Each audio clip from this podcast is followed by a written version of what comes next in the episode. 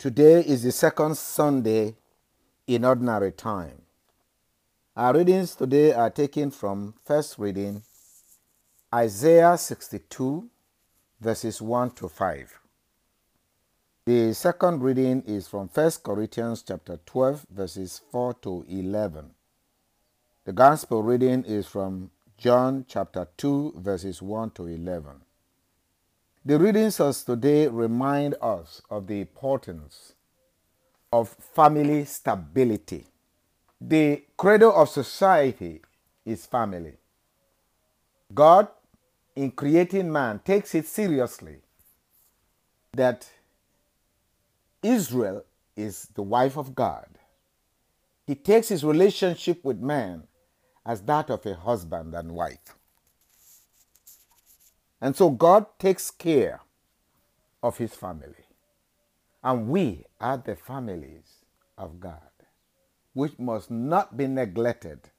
In the first reading of today, we hear from the prophet Isaiah, say, For Zion's sake, I will not be silent. For Jerusalem's sake, I will not be quiet until her vindication shines forth like the dawn and her victory like a burning torch. The glory and the survival of family is ensured. Nations shall behold your vindications. The family must not be subject to disgrace. A family that accepts God as the husband will never be forsaken. So, family is tied to God. That will, that means that is the reason why we must secure faith in the family. In this case, it's not sufficient for individuals to have faith, but also that that faith must be planted in the family. But you shall be called my delight, and your land espoused. For the Lord delights in you and makes your land his spouse. As a young man marries a virgin, your builder shall marry, your builder shall marry you. And as a bridegroom rejoices in his bride, so shall your God rejoice in you. So, in the scheme of salvation, Jesus came to restore family dignity, not just the forgiveness of individuals, but as a family to show that family is a unit. God loves families as a unit because it is in the families that children are raised, are born, and raised to be a people of God. When God called Abraham, he promised him, Your family shall be numerous as the sand on the seashore, the stars of heaven. Abraham is called the father of faith that's family faith. In the gospel reading of today, we see how the mother of Jesus trusted, believed in this family, understood this, and knew that this is why he became the mother of Jesus. The mother of the Savior of the world is to save family. And that is why the first miracle of Jesus was at the wedding at Cana.